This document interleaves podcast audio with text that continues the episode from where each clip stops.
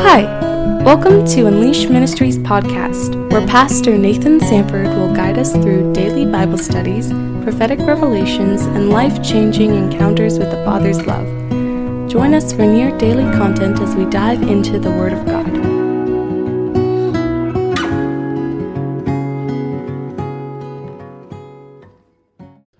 Everybody, welcome back. I'm I'm glad to um, be finally to this place because I mean I mean I think everything else in First Peter is awesome, of course, because it's like the Word of God, and he's you know got some amazing things to say about who Jesus is, and amazing things to say about who we are, and and don't forget the whole context of this is that people who are under like major major persecution. So, but.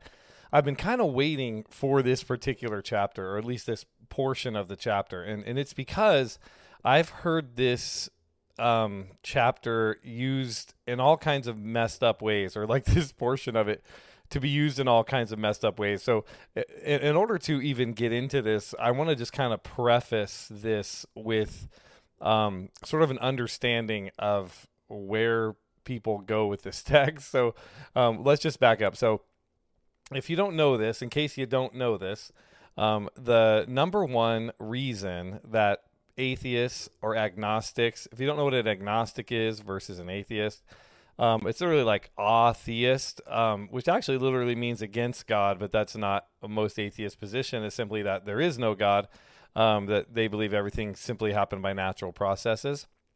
An agnostic uses the same prefix ah, which is means like against um and uh, gnosis is where we get the word gnostic from for which means knowledge or like you know some sort of esoteric knowledge. So it's not like they're against knowledge. What an agnostic is is somebody who just says they don't know. And, and there's two kinds in other words they don't know if there is a god. So there's two different kinds of agnostics. We call it like a hard agnostic or a soft agnostic. So a soft agnostic would be somebody that says um, i don't know if there's a god like and just kind of leaves it right there like i don't know um, where a hard agnostic would say it can't be known. So i hope that makes sense to you. So the difference between a hard agnostic and a soft agnostic is a soft agnostic is going to say i just don't know like i personally don't know and a hard agnostic is going to say it can't be known like this is knowledge that simply cannot be known and an atheist would, would say i know that there isn't one essentially, and you kind of get different people in there. But anyway, now with those definitions, if you didn't know them, I'm sure you you most of you probably did already, but if you didn't, now you do. And most of what you see, uh, as far as I don't know if you know this, but the number one reason that atheists give for not believing in God or believing believing that there is a God is the subject of suffering. So um, which is sort of a strange thing. It's actually a logical contradiction, and I, I don't know if I've talked about this before on in any of these podcasts, but we'll get to that in a second. And I'll do that briefly because that's not the point of this at all. But but I, what I do want to talk about is basically, in case you didn't know, m- most believers, believers and non-believers, so uh, almost all atheists and agnostics would argue that there is no God. Um, based on the level of crap in the world. so, in other words, they're like, there's so much suffering, there's so much awfulness. You know, how can there be this God or this good God? Um, and that just sounds crazy and silly to me. Now, there's a million other reasons that atheists may have for not believing in God, but that is the number one uh, thing given on almost every survey. The second thing is most believers, if they are struggling, with belief in God, or there's let's say they're struggling with their faith. Let's say they're believers, but you know they're they're they're, they're hurt, they're struggling, they're questioning, they're maybe they're just in a place where they don't feel like close to God or whatever. Almost all the time, and this is um, 25 years of full time ministry, and much of that I did a lot of counseling with probably literally thousands of people. Um, it was always suffering. Like people tended, people didn't tend to struggle like with their faith because everything was going awesome. Like they tended to struggle with their faith because somebody died, someone got sick, they have chronic pain, they're struggling with depression, they're struggling with anxiety, um, they can't make ends meet, they have no money, they're working really hard, and they're just confronted with a tremendous amount of injustice. Now, you couple that, like, say you take somebody suffering, somebody that is like, I don't know, maybe they their marriage crumbled, their kids hate God, they're they're in pain, they can't pay their bills, and this is a person who loves God and a person who you know is is like at, you know, going to church all the time, doing all the stuff that we would think people would do that like love God. Um, I'm not saying they're necessarily evidences or not. I'm just saying this is what we normally would think like they're at church all the time. They're serving people. They're loving people. They're crying out in prayer. They're coming before the Lord and saying, God, I need help. Um, and yet things just keep getting worse. Like this is a struggle that believers then tend to have. If you've ever been in that in that place, um, and I'm sure all of us have, like to different levels, to different degrees, everybody has a struggle. Like everybody, at some point, will go through something really hard where you're crying out to God and it seems like He isn't there, and it seems like the breakthrough just doesn't come or doesn't come certainly in the way you thought it would. And so it causes, so not only do you have suffering, in other words, just the suffering that's causing, it's like suffering causing suffering or suffering causing turmoil. So in other words, you have this suffering and then it causes you, in addition to that, sort of like an inner turmoil. It, it causes, you know, in psychology, what we call dissonance. You have like this dissonance, meaning a dissonant between there's dissonance between what you believe and what you actually experience and see. And part of that dissonance, in fact, almost all of the dissonance in a life of the believer um, is caused by suffering. So, especially uh, suffering that just seems to go on for a long time. And so, we as believers, and again, let's get let's just address real quick, like atheists and agnostics um, basically why the it's it's sort of uh, it, not sort of it's absolutely a logical contradiction for atheists to say that they don't believe in God based on X and X injustice is because if you're an atheist, uh, um, you you have no uh, basis for morality at all. So if all we are is advanced amoebas, if all we are is just evolved creatures that started off as like bacteria, then there's no moral difference. There's no morality, period. Um, and uh, people say, well, atheists can be moral. I'm like, yeah, I mean, atheists can act morally, but their morality doesn't make any sense, like at all. So, in other words, if they're so if if you have good and evil, if you're going to say like this is bad and that is bad, you must have some standard by by which you differentiate good from evil. And that's the only way you can actually say like something is good or something is bad, like something is morally good or something is morally bad, is if you have some sort of moral standard by which you are differentiating one from the other. So if you're if you're an atheist, like the only thing that exists is the natural world. So like love doesn't exist, justice doesn't exist. Like these are these are concepts that exist outside of the natural world. These are concepts that that maybe you could see in reality in the sense of acting them out, but the substance themselves is unseen. So if you're an atheist, you're, you're saying you're basically drawing from the unseen world in order to um, argue your case. So you have to like actually borrow um, reality from uh, someone who has a worldview with a God in it in order to even make your case at all. So, if the atheist is making a case that somehow he he doesn't believe because of all the injustice in the world, it's just silly nonsense because if there's no God, there's no justice or injustice. There's just random molecules bouncing around. So the reality is the, that running up and stabbing somebody in the face with a butter knife is the exact moral equivalent of someone um, donating their kidney to save their sister who is on dialysis. I mean, this is like there's there's literally no moral difference between between giving your neighbor across the street a basket of goodies to bless them is the same as setting their house on fire morally because it's just molecules bouncing around. So in other words, if you don't believe in a god, there is no logical basis for your morality. Now, you as an atheist can construct your own morality, but it's entirely subjective. In other words, if you as an atheist say this is right and that's wrong, um, you're the one that, if there is no God, you're the only one by whom that standard can be drawn. So, in other words, you're creating your own morality. So, yes, you can be moral, but it's totally subjective. It's not objective morality. And, and when that happens, then if somebody else comes along and goes, actually, this is right and that is wrong, and it contradicts your understanding of right and wrong, then who wins? You know, then whose morality is better? um, people say stuff like, "Oh, well, it helps people." it's like, well, why is helping people good? You know, there's no helping people is the same as killing them if you're an atheist because there's just no there, there's no morality at all. There's no value to human life outside of there's any more valuable than the rock in your front yard. Like it just there's no more value one way or the other. So when people are like, well, you know, brings the most people happiness. Well, so what? First of all, happiness doesn't even exist because that's like that's a concept that cannot be seen. That's beyond the physical world. And second of all, even if there was such a thing as happiness, it doesn't matter. Um, in other words, so what? Like, why is happiness good? There's no one can say that that's good outside of your own subjective understanding. So, atheists all have to understand if you're coming up with any kind of morality, it's entirely subjective. So, when atheists and agnostics uh, get upset, you know, about anything, it's stupid for them to get upset about absolutely anything because it's all nebulous. None of it matters. None of it makes sense. It's completely purposeless. And there's no such thing as morality. So, there's no such thing as good or bad or anything there's just molecules bouncing around. So so when they get upset about suffering, it, it's it's self contradictory. But the interesting thing is that that is what drives them away from God, like this issue of suffering.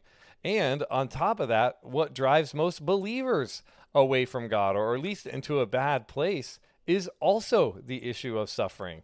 So we're going to get into this real quick, and I, I want to just um, I want to just let you know I have man, I have gotten, I'll use the word severe, I have gotten some severe downloads of revelation in terms of suffering. And I, I, think I've let everybody know at some point or another that these last five years of my life have, have absolutely by far been the most, have been the hardest of my life, been the most suffering in terms of, of emotional pain, in terms of loss, in terms of hurt. I mean, in terms of essentially every category um, of pain. I, I, and I was in, I had back pain for 20 years, uh, literally nonstop. I had uh, back pain all day, every day, all night, every night um, for, for 20 years. And then at the end of that uh, 20 year period, I entered into literally the hardest, most emotionally devastating and hurtful time of my life. And by the way, I'm still there. I'm not, I don't want to sit here giving this podcast like I'm on the other side, you know, praise Jesus. I mean, I'm going to praise Jesus now anyway, in the middle of my pain. And I'm not saying that as, wow, look how holy I am. I can praise God. No, I'm going to praise Jesus because I decided a long time ago that I would praise Jesus. So forgive me if I get emotional about this. I just, I decided a long time ago that he was worthy of my praise and that I would praise him no matter the pain, no matter what I saw. And, and, you know, praising him in the hard times is, is hard sometimes. I mean, it's not easy, but uh, it's sometimes been my only salvation. It's sometimes been these last five years, and in particular these last two years, the only thing that I that it sounds weird. It was like praising Jesus is the only thing that made sense in the middle of a lot of stuff that didn't make sense. So I'm still in it. I just want to let you guys know if you're hurting, I'm I'm with you you know, if you're struggling, I'm right there with you. If you've had a hell, you know, hellish five years and it's been this crazy up and down nightmare and mostly down with just a couple ups, if that's been you, I'm with you. I get it. I, I'm no more, I have no more answers now than I did five years ago. I'm probably more confused now in terms of, you know, the, the answers that I would like in my own personal life, the answers I would like for, you know, what is God doing in terms of, of us personally? I'm getting a ton of revelation for the body of Christ. I'm just now beginning to share that. I've had open visions. I've got tons of revelation about what the new wineskin is, preparing for that. What is the wine? And a lot of wineskin paradigms that um, I think are super powerful and biblical. And I'm just excited to preach them. And they're really just like the they're the simple, pure gospel with all religion stripped away. Is basically what I would say that it is. But it will be shocking to people um, simply because we haven't had a pure gospel. But anyway, all that being said, I just want to let you know I'm there with you. I'm in the suffering boat here. I, I you know, I totally get it. Um, and so I thought it would be this passage is about to broach the subject of suffering, of which is is huge. And again, it's huge because people. This is what uh, this almost said. This is what hurts people. Yeah, suffering hurts people. that's that's deep, right? Suffering hurts people. Um, you know, by definition, suffering is not fun. And uh, but what I've seen, and this is what I want to paint before we actually get into this, is in the body of Christ, we've kind of had two main camps, and there's a lot of different variations of these camps. But the main camps in regards to understanding suffering has actually, you know what? Let's let's break it into three camps because there's really three. I was going to make it two, but I think it's really more three. And the three camps go something like this. Um, and again, I don't want to paint everybody with the same broad brush. So this what I'm about to say certainly doesn't apply to everybody that's a part of this, but it applies to some. So the word of faith movement, which really gained traction in the 1950s and 60s, and then you know all the way really up till now, um, really I think did a good job in terms of focusing on God being good, focusing on, you know, God wants to bless you. Like he actually loves you. Like he doesn't want to smite you, almighty smiter. Like he's not, that isn't who he is. Like he actually loves you, wants to bless you, which I thought that was all good. But they got to some, sometimes they got to the point, again, in the extreme versions of it, where it was like any suffering at all um, was like not okay. It was like any suffering at all meant you didn't pray enough, you didn't fast enough, you didn't do enough, you didn't love enough, serve enough, you didn't, you know, whatever it is that you didn't do, read your Bible enough.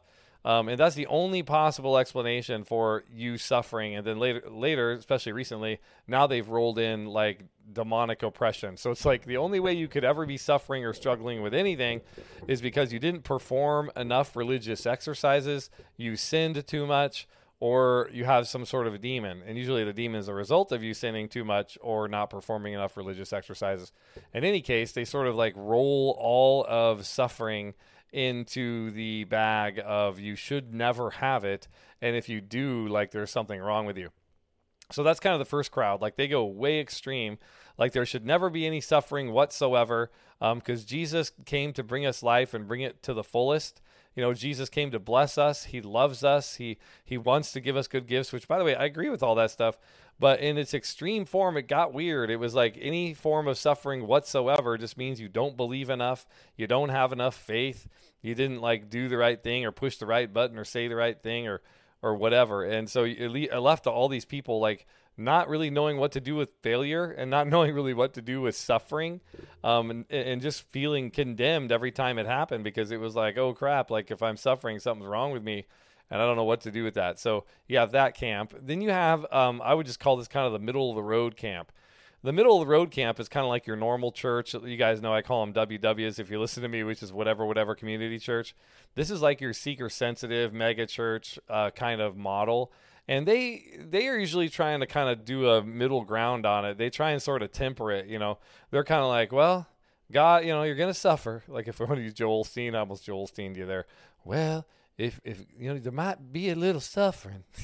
so anyway, if you're I don't know how good of a Joel Osteen that was, but you're you know they're, basically they're like there might be a little suffering, you know, um, but that's okay. Just just keep holding on, friend, because God is for you.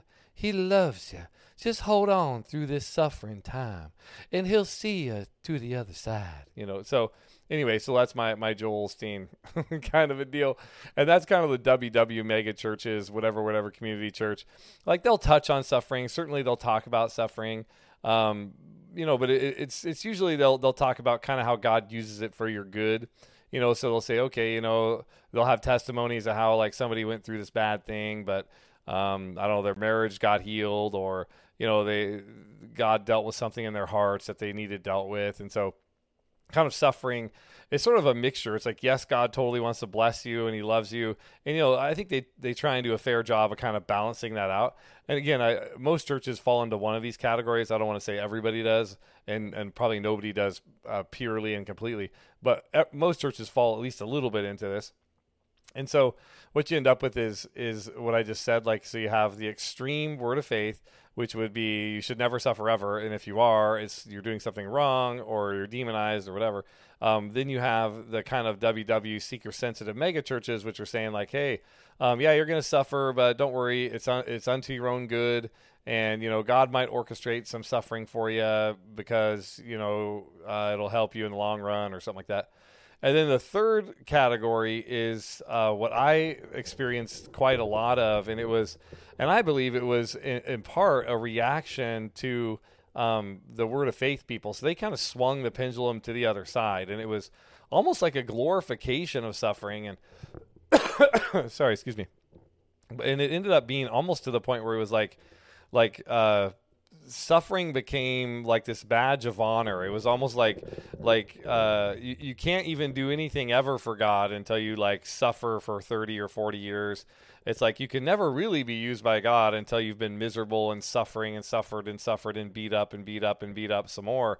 So the narrative on the that far end is goes something like this. It's, it's usually like okay, God has this huge calling for you, right? There's a big calling on your life, but your character cannot sustain this big, huge calling. Like your character can just not sustain um, how powerful and how awesome and how glorious uh, this call is on your life. So, because the call on your life is so huge, and because you're so gifted and so called and whatever, um, God must torture you to get your character right so that when the glory comes, it doesn't crack your foundation.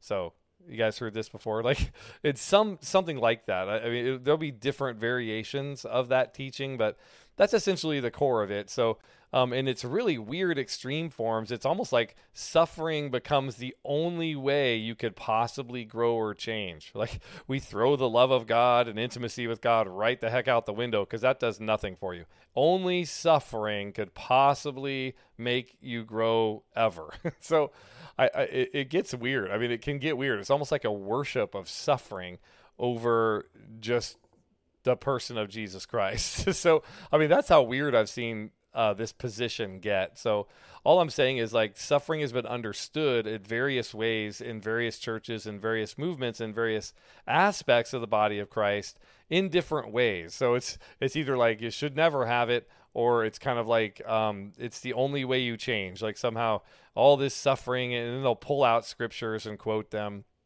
to sort of prove to you that that suffering is like the only way. And you know the reason that these teachings are are a so popular and b so um, so ubiquitous. In other words, they're taught in lots and lots of churches and lots of ways is because people that it's because of that dissonance. Is because of that dissonance of we know god says he's love. We know god is all powerful we know god is good. My life is given over to him and com- completely in every way i know how. And yet this suffering persists so people so badly want answers that they will do anything and concoct any theology. They'll concoct any sort of sort of um, understanding of the Bible they'll twist all kinds of different Old Testament stories and New Testament stories to fit whatever narrative that they like, you know, or whatever narrative. I should put it this way: they'll to fit whatever of those three narratives or some derivation of those narratives to fit whatever um, gives them the most consonance. In other words, whatever gives them the most quote unquote peace. And it's not really peace in the sense of biblical peace. It's just psychological consonance, meaning okay, I can I can rest a little bit. I don't have to feel this dissonance of this like I'm surrendered to God with everything I am, and yet this horrid thing is tormenting me constantly. Um, with God being all powerful and all good, and He loves me, and I have this dissonance there. I have less dissonance now because now I have subscribed to said explanation. So whether it's like I shouldn't have it, and all I need to do is declare more and pray more and fast more and whatever more. You know, that'll give you some consonance for a while, uh, especially if you're a works oriented religious person. They kind of like that um, aspect of it. And that no one should ever suffer ever. And there's always like a, a way out or like some, uh, you know, explanation for it that just you need to work more. It's like, oh, sweet, give me a list of stuff to do so I can get out of this or the other middle ground which is kind of like oh okay okay you know god god's going to use my suffering so it's all good to like make me a better person in some way and, and he's going to orchestrate it. He's going to romans 8 28 me right? God works all things together for good to those who love me and call according to his purpose. Okay cool. He'll use all this stuff. Awesome. But then, then there's the other ones where people are like man i've been through so much suffering like I can't explain it at all. And when you've been through a lot of suffering in a lot of different ways, and maybe you struggle with depression and anxiety and self hatred and suicidal thoughts and all that kind of stuff, the the extreme version actually kind of appeals more to you, which which sounds uh, sort of like a paradox, but it's really not. It like, but it almost appeals more to you because it's like, oh, oh, oh, okay, I must have a huge calling. That right there feels good because I've suffered for so long and and it's like okay that and that must mean that uh, I'm you know uh, it's okay. You know what I mean? It's, it's like it's like a badge of honor like I was saying. It's like a sign of spiritual maturity that you suffered more and were able to kind of endure under that suffering. And again with all three of these positions there's quite a bit of truth you know to every one of them but I don't believe any of them are the full paradigm and the full picture. And again, we haven't even got into the scripture yet, which we're going to do next one because we're going to run out of time on this. Remember, I'll try and keep these ones a little shorter.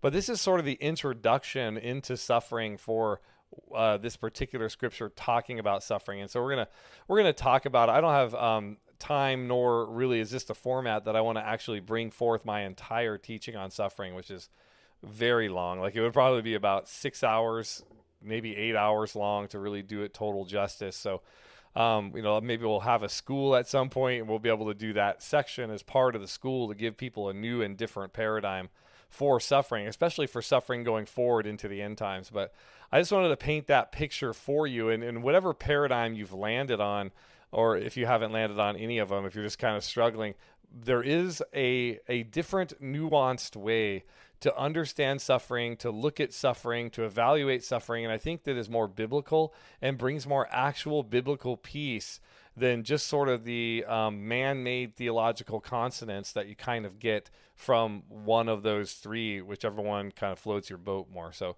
anyway, um, next one we're gonna we're actually gonna get into the First Peter chapter two, uh, verse twenty one, which is where he kind of talks about suffering, etc. And we'll continue to go through that. But I just wanted to set it up before we get to it. So I will see you on the next podcast. We're going to jump into the word. And with this one having, you know, you guys understanding this one, we'll jump into the next one. I'll talk to you soon. Thank you for listening to Unleashed Ministries podcast. We pray you are blessed and encouraged by an encounter with the Father's love poured out through His Word.